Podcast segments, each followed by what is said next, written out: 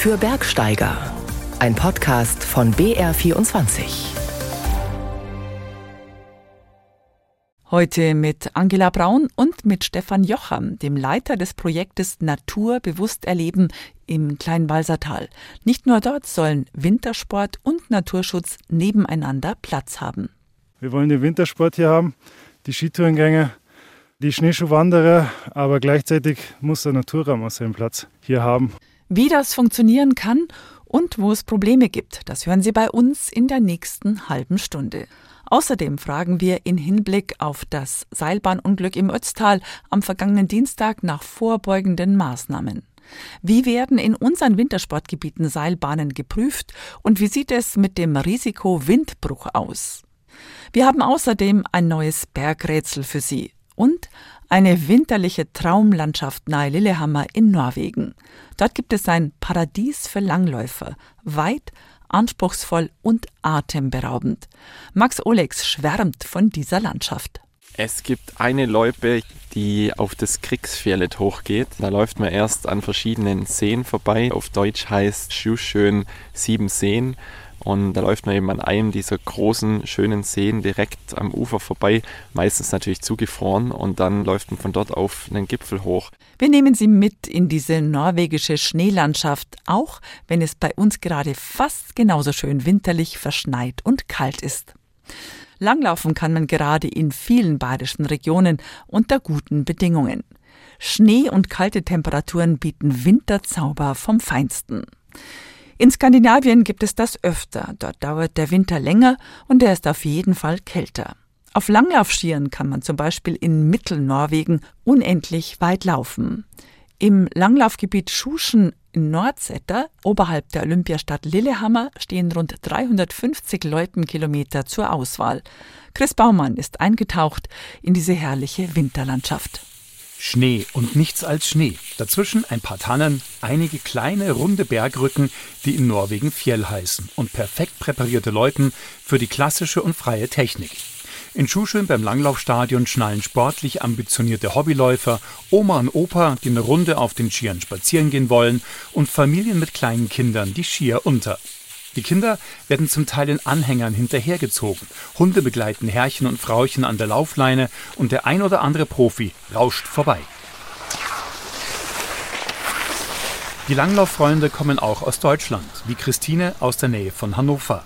Wir sind immer wieder fasziniert hier und wir kommen schon etliche Male hierher und die Weite hier und überhaupt die ganze Landschaft. Nordseeta waren wir auch schon, aber hier sind die Loipen besser beschildert, inzwischen. Ihr Mann Heinz Jürgen sieht einen entscheidenden Unterschied zu den Loipen in den Alpen. Im Alpen ist man im Tal und die hohen Berge und hier immer die Weiten, man kann kilometerweit gucken.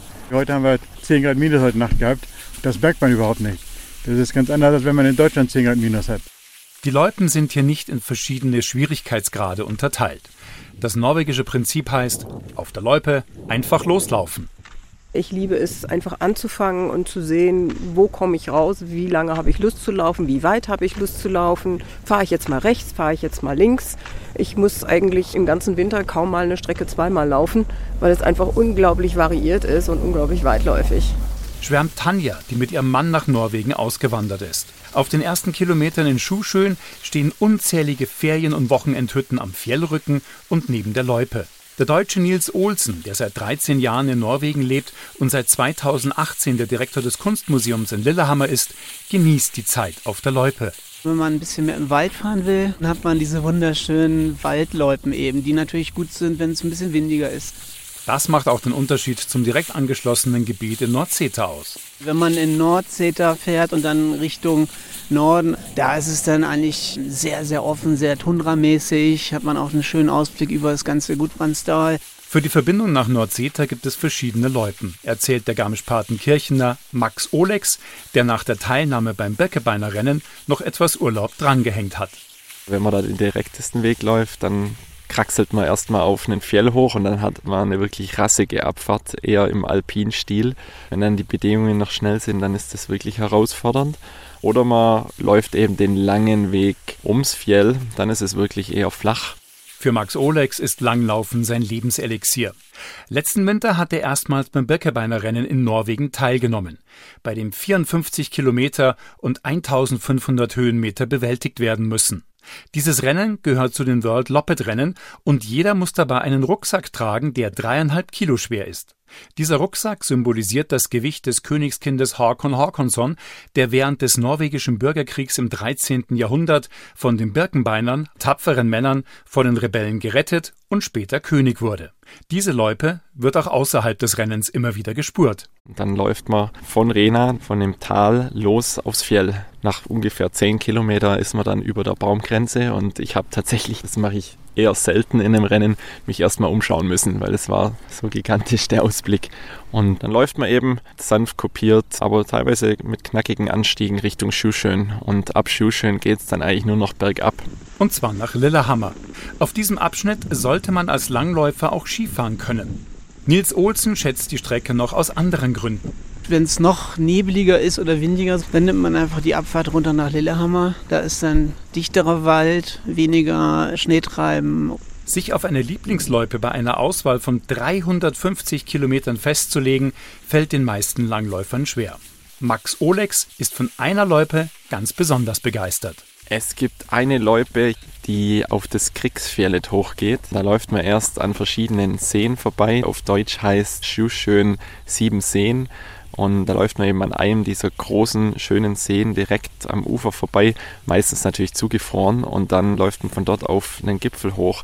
Die Gipfel sind dort nicht so hoch und auch eher rund, aber allein, dass man da dann oben am Gipfel stehen kann und eine riesige Rundumsicht hat und auch in die großen Gebirge dann reinschauen kann, nach Jotunheimen oder ins Rondane, das ist gewaltig. Und man kann es auch so machen wie viele Norweger, die sich gerne mal mit ihrer Brotzeit auf Norwegisch Markbit in den Schnee am Rand der Loipe setzen und entspannen. Von Norwegen geht's jetzt ins Ötztal in Tirol. Am vergangenen Dienstag hat es dort einen tragischen Seilbahnunfall gegeben. Als ein Baum auf das Tragseil der Acherkogelbahn gefallen ist, wurden vier Menschen in einer Gondel schwer verletzt. Denn die Kabine stürzte über zehn Meter in die Tiefe. Das Tragseil riss glücklicherweise nicht. Da fragt man sich natürlich, wie weit müssen Bäume von einer Seilbahntrasse entfernt stehen, damit so etwas nicht passieren kann? Und welche Rolle spielen dabei die Folgen des Klimawandels im Wald? Meine Kollegin Uli Nicola hat mit Seilbahnbetreibern und Waldexperten gesprochen. Was hast du denn bei der Recherche herausgefunden? Also ich bin wirklich positiv überrascht gewesen, dass bei allen Seilbahnen in Bayern tatsächlich eine tägliche Kontrollfahrt stattfindet, bei der die Mitarbeitenden nicht nur auf das Funktionale und auf die Technik blicken, das hätte ich ja erwartet, sondern dass sie auch immer auf das Gelände ringsherum schauen. Also beispielsweise steht ein Baum schief, wie viel Schnee liegt auf den Ästen, ging vielleicht irgendwo ein Schneebrett ab und vieles mehr. Und Verena Tanzer von der Bayerischen Zugspitzbahn sagt, dass es natürlich auch dort täglich die morgendlichen Revisionsfahrten gibt, bevor die Gäste in die Seilbahn steigen und dass sie eben auch auf mögliche Seilbahntrassenveränderungen, auf die Stützen schauen und eben das Gelände. Und beispielsweise am Ochsenkopf im Fichtelgebirge, da ist ja erst im Dezember eine ganz neue Seilbahn mit Zehnergondeln eröffnet worden. Da da wurde die Waldschneise von 10 auf 16 Meter an einigen Stellen verbreitert, um eben zu verhindern, dass äh, größer gewordene Bäume auf die Stahlseile fallen können. Und im Bayerischen Wald, da habe ich auch nachgefragt, da sind am großen Aber die Gondelbahn und die Nordhangsesselbahn weit genug von den Bäumen weg, weil darunter nämlich die Skipisten verlaufen und näher am Wald steht aber die Sonnenhangsesselbahn, aber auch dort finden täglich die Kontrollfahrten statt. Nimmt denn die Gefahr von umstürzenden Bäumen durch den Klimawandel zu? Also die Gefahren von sogenannten Würfen oder auch Brüchen steigen vor allem durch die Stürme und die können natürlich eine Folge des Klimawandels sein. Dann kommt Trockenheit, wärmere Temperaturen und Borkenkäferbefall hinzu. Das ist natürlich im Frankenwald oder auch im Fichtelgebirge noch spürbarer als im, sage ich mal, südlichen Teil von Bayern.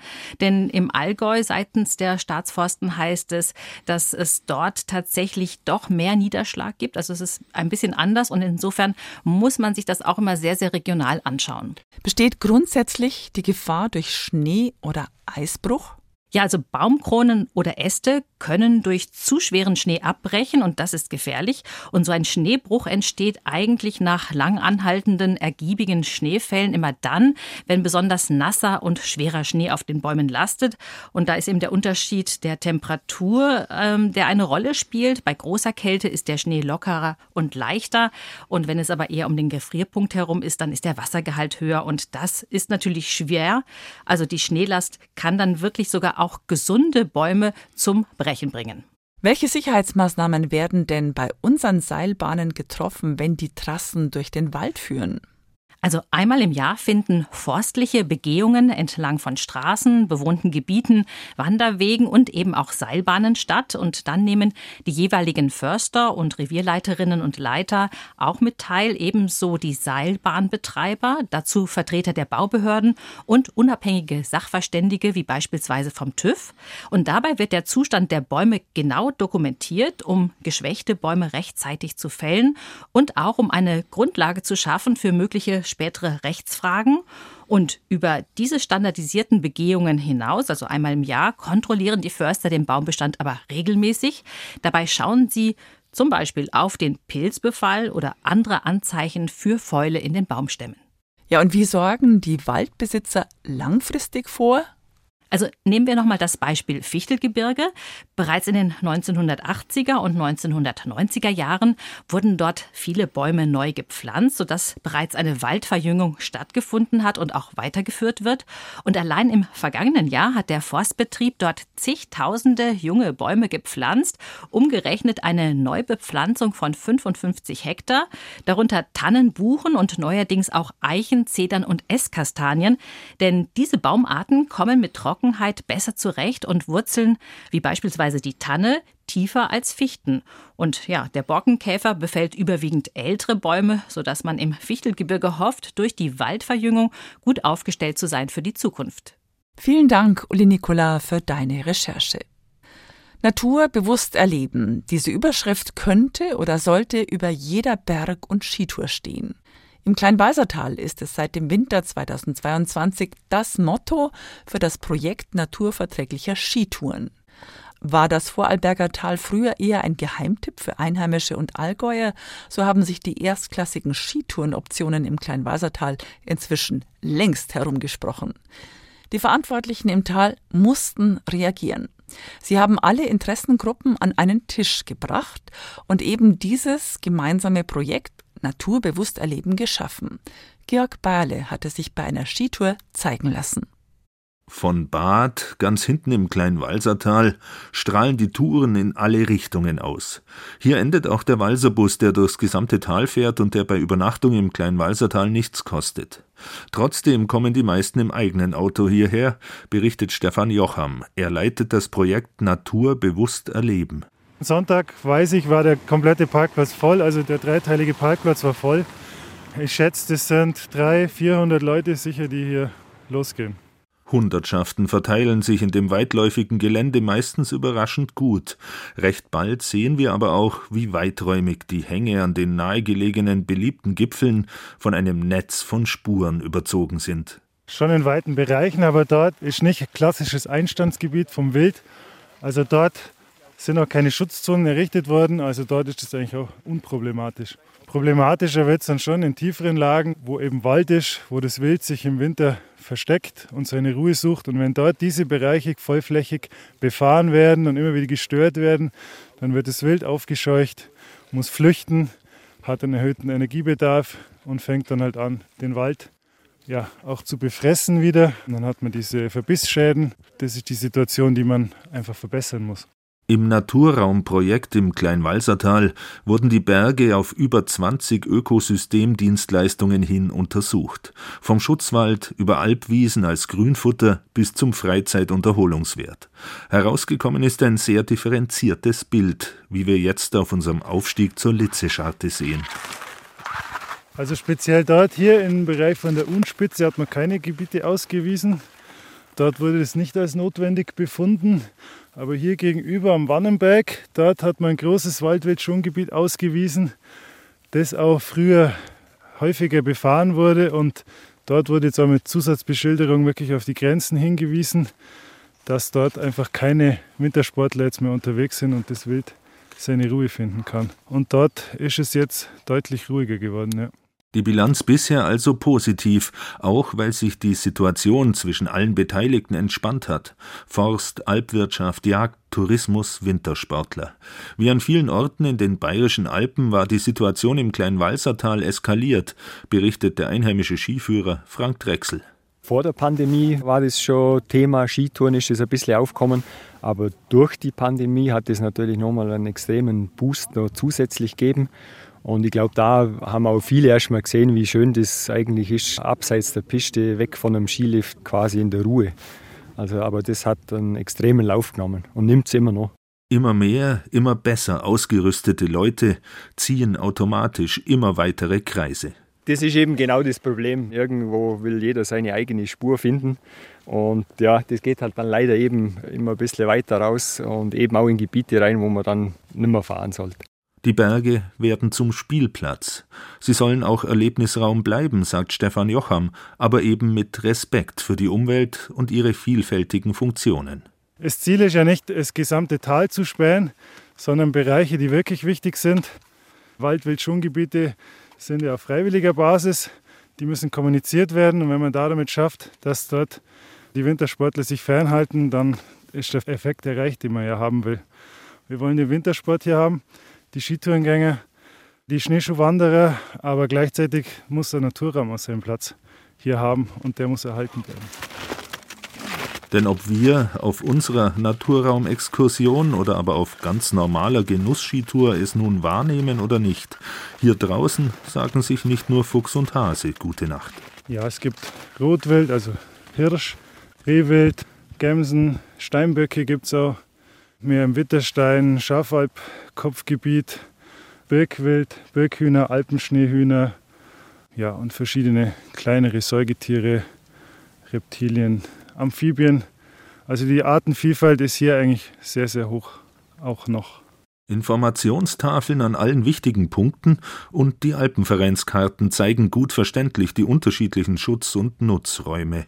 Und wer mit offenen Augen durch die Landschaft tourt, sieht auch mehr von der Vielfalt und Schönheit der Kleinwalsertaler Berge mit ihren eigentümlichen Gipfeln zwischen Ifen und Widderstein. Ein Beitrag war das von Georg Bayerle. Und jetzt tauchen wir ein in die Vergangenheit bei unserem ersten Bergrätsel in diesem Jahr. Ausgedacht hat es sich Toni Schlosser. Der Wind bläst ihm um die Ohren, so stark, dass ihm die Augen tränen. Gott sei Dank hat er die dicke Mütze dabei und die warmen Schuhe an. Auf über 3000 Metern kann es auch jetzt im späten Frühjahr noch ungemütlich sein. Egal, hier oben am Berg ist es zwar kalt, aber dafür sicher, denkt er. Vermutlich hat er nicht damit gerechnet, verfolgt zu werden. Und das wurde ihm dann zum Verhängnis. Sein Körper ist müde, er braucht dringend eine Pause. Allein in den letzten Stunden ist er hunderte Höhenmeter aufgestiegen.